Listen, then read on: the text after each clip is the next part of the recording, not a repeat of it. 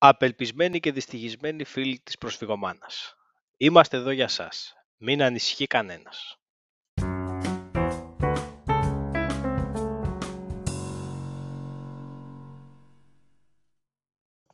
Ας κάνουμε ένα intro για το τι θα λέμε σε αυτό το podcast. Καταρχάς θα είμαστε δύο, εγώ και ο γηπεδικός μου φίλος ο Κωστής, που σήμερα δεν θα είναι εδώ. Θα μιλάμε κυρίως για μπάλα, για ΑΕΚ περισσότερο, δύο φορές την εβδομάδα πριν και μετά τους αγώνες της και εντάξει, αν προκύψει τίποτα ακραίο θα τα ξαναπούμε μέσα στην εβδομάδα. Ακραίο τύπου ο Ερέμ Ουσπέ να μην πάρει κάρτα σε έναν αγώνα ή ο Τσιτώντας να κάνει ένα καλό παιχνίδι με καλές εξόδους ή ακόμα και αν η εκπομπή του Ολυμπιακού στο Μέγκα πει ότι ο Ολυμπιακός δεν αδικήθηκε, αλλά αδικήθηκαν άλλες ομάδες που διεκδικούν τον τίτλο. Αλλά εντάξει, αυτά είναι ακραία πράγματα που δεν παίζει να συμβούν, οπότε ναι, δύο φορές την εβδομάδα. Να δικαιολογήσουμε λίγο την εισαγωγή. Ανήκουμε στη γενιά των Αϊκτζίδων που έχουν δει δύο πρωταθλήματα, ένα όταν ήμουν 4 χρονών και ένα το 18, που δεν μας άφησαν και πολύ να το χαρούμε με τη μύρλα τους οι Παουκτζίδες. Γι' αυτό έτσι και αυτή η εισαγωγή, αστιευόμενη για την κατάσταση που έχουμε ζήσει ως ΑΕΚτζίδες μέχρι τώρα. Ελπίζουμε στα καλύτερα. Το κάνουμε για την καψούρα μας. Ξεκινάμε σήμερα με το πρώτο επεισόδιο. Στα κοψίματα και σε αυτά, σε όλο το μοντάζ, θέλω να είστε λίγο επίκης. Δεν είμαστε τίποτα επιστήμονες. Θα προσπαθήσουμε να απελευθερωθούμε λίγο στο μέλλον, να μην έχουμε τόσα κοψίματα, να το πάμε σε ρί και όπως βγει το πράγμα. Λοιπόν, ο σκοπός μας ήταν να ξεκινήσουμε από την αρχή της σεζόν, δεν τα καταφέραμε τελικά. Ξεκινάμε όμως τώρα, ποτέ δεν είναι αργά. Πάμε να δούμε, να σχολιάσουμε λιγάκι το παιχνίδι της ΣΑΕΚ με τον Ατρόμητο. Όπως το είδαμε, εγώ το είδα στο γήπεδο, το είδα μετά και σε επανάληψη. Η ομάδα ήταν καλή. Δεν μπορώ να πω ότι έπιασε μια τρελή απόδοση, αλλά μου άρεσε που είδα κάποια νέα στοιχεία. Βασικά είδα νέους παίχτες. Είδα για πρώτη φορά τον Ρότα και τον Μήτολου. Μου άρεσε πάρα πολύ ο Μήτολου. Ήταν κάτι που σχολιαζόταν γενικά και στην κερκίδα. Γενικά νομίζω ότι είχε μια καλή απόδοση όλη η αμυντική τετράδα, με αποκορύφαμα το συγκεκριμένο παίχτη. Τώρα, εντάξει, ο Ρότα είναι ταχυδυναμικός, είναι σκύλος, θέλει δουλειά. Για μένα ο Μισελέν είναι καλύτερος παίχτης για την ώρα, αλλά θέλεις έναν τύπο με τσαγανό στο παιχνίδι. Δηλαδή, ακόμα και αν υστερεί σε ταλέντο, θες έναν τύπο ο οποίος να έχει, ρε παιδί μου, πυγμή, να μπαίνει στις φάσεις, να είναι σκύλος. Αυτό το είχε ο Ρότα. Ο Μισελέν είναι λίγο πιο γαλάκι. Αλλά είναι και μεγαλύτερο project για την ΑΕΚ ο Μισελέν, γιατί καταρχάς είναι νεότερος, έτσι, και πιο ολοκληρωμένος παίκτης για μένα. Τώρα θα δείξει. Αυτό που κάνει ο Γιαννίκης είναι ωραίο, γιατί στις προπονήσεις φαίνεται ποιος δουλεύει και όποιος δουλεύει θα παίζει. Αυτό είναι το μεγάλο στοίχημα. Και αυτό πρέπει να βγει στην ΑΕΚ. Δηλαδή, άμα βγει θα είναι τεράστια η ευτυχία. Λοιπόν, οπότε αυτός ήταν ο πρώτος λόγος που είδα σε επανάληψη το παιχνίδι. Οι νέοι παίχτες που μπήκαν στην 11η της ΑΕΚ. Ο δεύτερος λόγος ήταν ο Αμραμπάτ, που μπήκε αλλαγή και έδωσε πνοή στην ομάδα. Ήταν καταπληκτικός, ήταν η επιτομή του πώς κάποιος πρέπει να μπαίνει αλλαγή. Μ' άρεσε πάρα πολύ. Τώρα είναι ένας παίχτης με προσωπικότητα και πολύ ταλέντο. Έχει και μια καριέρα πίσω του. Δεν νομίζω ότι θα έχει αυτό το ρόλο στην ΑΕΚ, αν και το έκανε πάρα πολύ καλά.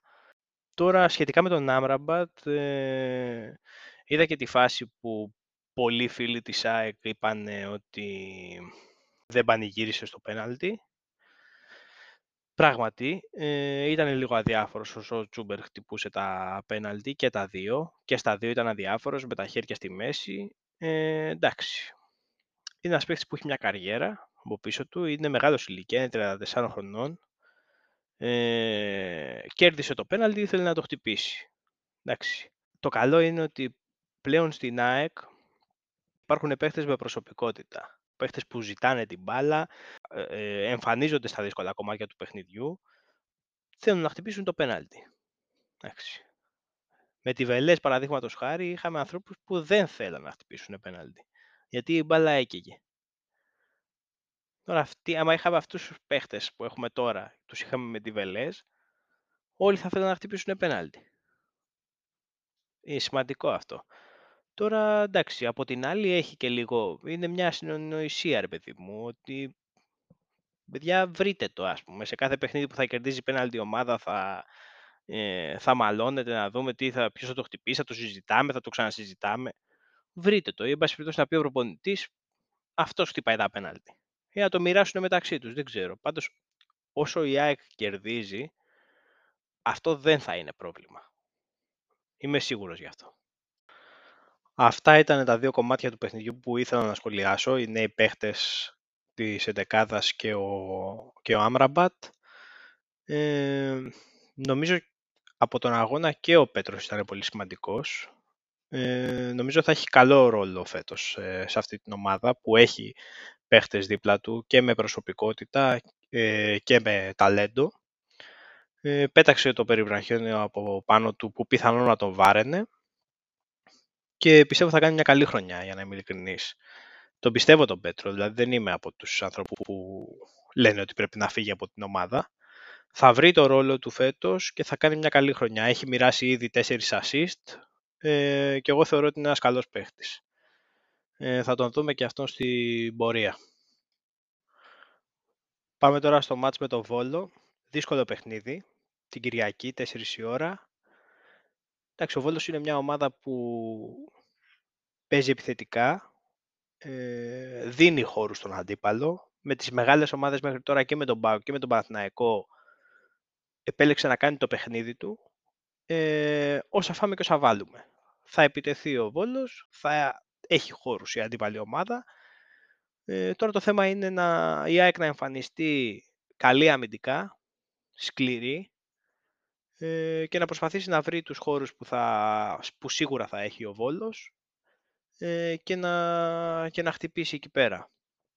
Έχει ένα καλό επιθετικό, τον Λανδό, δεν είναι τίποτα τρομερό σε ποιότητα, αλλά σκοράρει.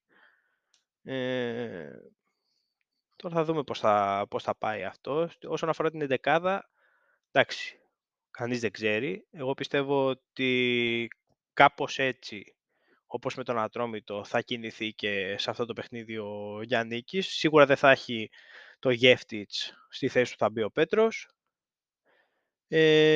Και για μένα, μετά την εμφάνιση του Αμραμπάτ, παίζεται μια θέση εκεί πέρα.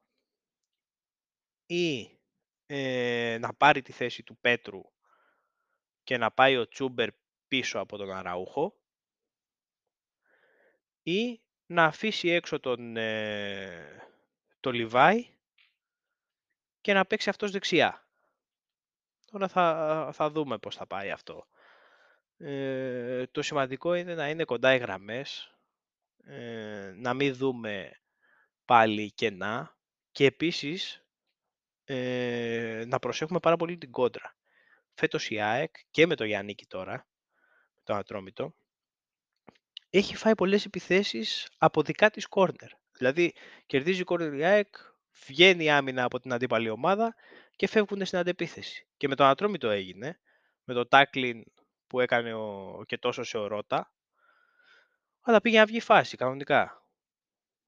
Εντάξει, με το Βόλο έχει παίξει ένα φιλικό η ΑΕΚ. Εντάξει, τότε ήταν πολύ νωρίς, ήταν και φιλικό. Πάντως από τότε φαίνεται μια ομάδα που επιτίθεται ο Βόλος. Ελπίζω με εμάς να μην είναι τόσο δημιουργικός. Αυτά πάντως είναι παιχνίδια που δίνουν πρωτάθλημα, δίνουν ψυχολογία στην ομάδα, γιατί είναι πολύ σημαντικό επαρχιακές ομάδες που έχουν το momentum αυτή τη στιγμή και παίζουν και στην έδρα τους να μπορείς να τις κερδίσεις. και να φύγεις από εκεί πέρα νικητής. Η αλήθεια είναι πως μετά ακολουθούν παιχνίδια που έχουν παρόμοια δυσκολία. Με τον Άρη βέβαια θα είμαστε και εμείς μέσα και ελπίζω να πάνε όλα καλά. Θεωρώ το συγκεκριμένο παιχνίδι πιο κομβικό με τον Βόλο, παρότι αυτό με τον Άρη. Πολύ σημαντική σε αυτό το παιχνίδι θα είναι η μάχη του Γκαρσία με το Φεράρι, που πέρσι ήταν πάρα πολύ καλός. Έβαλε και γκολ στο μεταξύ μας παιχνίδι, στο Βόλο. Ήταν καλός ο Φεράρι πολύ. Τον είχε σβήσει τον Γκαρσία. Είναι ένα μπακ που άμα βρεθεί σε καλή μέρα μπορεί να κάνει τη διαφορά και στην άμυνα και στην επίθεση. Γιατί είναι σκληρός αμυντικά πολύ και δεν αφήνει, δηλαδή πέρσι στο Λιβάι δεν άφησε καθόλου χώρο. Πήγαινε, τον πίεζε εκεί πέρα, δεν μπορούσε να γυρίσει ο Γκαρσία. Τελείωνε εκεί πέρα η ιστορία. Βέβαια πέρσι ο Γκαρσία ήταν ο μοναδικός παίκτης ΣΑΕΚ που μπορούσες να περιμένεις κάτι από αυτόν. Φέτος δεν είναι έτσι τα πράγματα. Επιπλέον πέρσι στην πλευρά του Φεράρι εμείς για μπακ είχαμε τον Κοντορεβιθούλη που δεν πήγε καλά αυτό και είχε πάρει και κόκκινη. Γενικά ήταν μεστό, ένα από τα μεστά παιχνίδια του Κοντορεβιθούλη. Ήταν ωραίος τύπος. Σχετικά με τον Τσούμπερ, πιστεύω ότι και αυτός είναι ένας παίκτης που μπορεί να κάνει τη διαφορά. Αλλά για μένα θα πρέπει να έχει διαφορετικό ρόλο σε αυτό στο συγκεκριμένο παιχνίδι.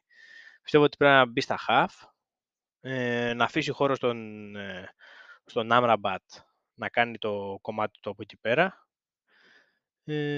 Δεν ήταν πολύ καλός με τον Ατρόμητο. Νομίζω ότι έχει περισσότερα να δώσει πίσω από τον επιθετικό, όπως παίζει στην Ελβετία, ή εκεί πέρα στα half να βοηθάει, να κάνει λίγο το κέντρο λίγο πιο δημιουργικό. Είτε να αρχίσει είτε να καταλήξει εκεί, γιατί μπορεί να αρχίσει ο Πέτρος εκεί. Δεν ξέρουμε αν θα παίξει ο τερματοφύλακας της ΣΑΕΚ. Ο Στάνκοβιτς μπορεί να παίξει ο Τσιτώντας. Δεν έχουμε καλές αναμνήσεις από το Τζιτότα. Δεν θεωρώ ότι είναι κακός τερματοφύλακας, αλλά νομίζω λίγο η Μύρλα, λίγο αυτά τον έχουν επηρεάσει και αυτόν και δεν μπορεί να αποδώσει πλέον καλά.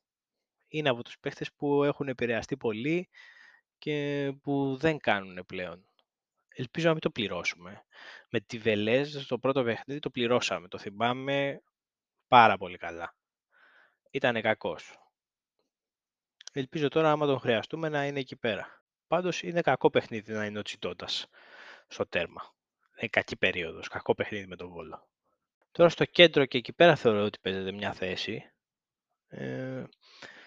Το Σιμάνσκι, Σιμόες λειτουργήσε μεν, αλλά περισσότερο στο αμυντικό σκέλος του. Το κακό είναι ότι η ΑΕΚ δεν έχει ένα οχτάρι πολύ δημιουργικό.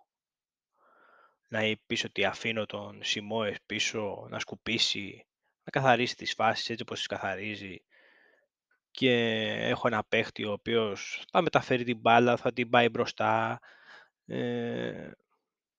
θα κάνει εν πάση περιπτώσει τη δουλειά του οχταριού. Ο Σιμάνσκι είναι ένας παίχτης μεταξύ 8 και 6, πατάει περιοχή, αλλά δεν είναι και κάτι τρομερό, ας πούμε, στην περιοχή. Και βέβαια είναι σκύλος, αλλά άμα δεν βρεθεί σε κακή μέρα, δεν πάει πάντα μπροστά. Πρέπει να περάσει μονίμως, πρέπει να περνάει από τα πόδια του Πέτρου. Ή του Τσούμπερα, άμα είναι εκεί, ή του Γεύτιτσα, άμα είναι εκεί, κτλ. Ο Συμμάσκι, άμα ξεκινήσει, πρέπει και αυτός να είναι καλός. Δηλαδή είναι οι γραμμές, κάποιοι παίχτες στις γραμμές που είναι κομβικοί και άμα είναι σε καλή μέρα, μπορεί να κάνουν τη διαφορά για το σύνολο της ομάδας. Λοιπόν, αυτά τα λίγα ως πρώτο επεισόδιο. Εντάξει, το μάτς με τον Ατρόμητο είχε ήδη σχολιαστεί από πολλούς, γιατί αργήσαμε εμείς. Ελπίζω να πάμε καλά με το Βόλο. Εμείς συνήθως θα τα λέμε Παρασκευή και όχι Πέμπτη που είναι σήμερα. Θα τα λέμε την Παρασκευή και θα τα λέμε και μετά τους αγώνες της ΑΕΚ το ίδιο βράδυ. Τώρα παρεμπιπτόντως που είναι πέμπτη, έχουν και τις ευρωπαϊκές τους βραδιές ο Ολυμπιακός και ο ΠΑΟΚ. Και εντάξει, στην Ελλάδα είμαστε και όταν παίζουν στην Ευρώπη οι ελληνικές ομάδες. Ναι, τώρα το πω δεν μπορώ. Τέλος πάντων, τα λέμε μετά το παιχνίδι με το Βόλο. Να είστε καλά και σας ευχαριστούμε πολύ.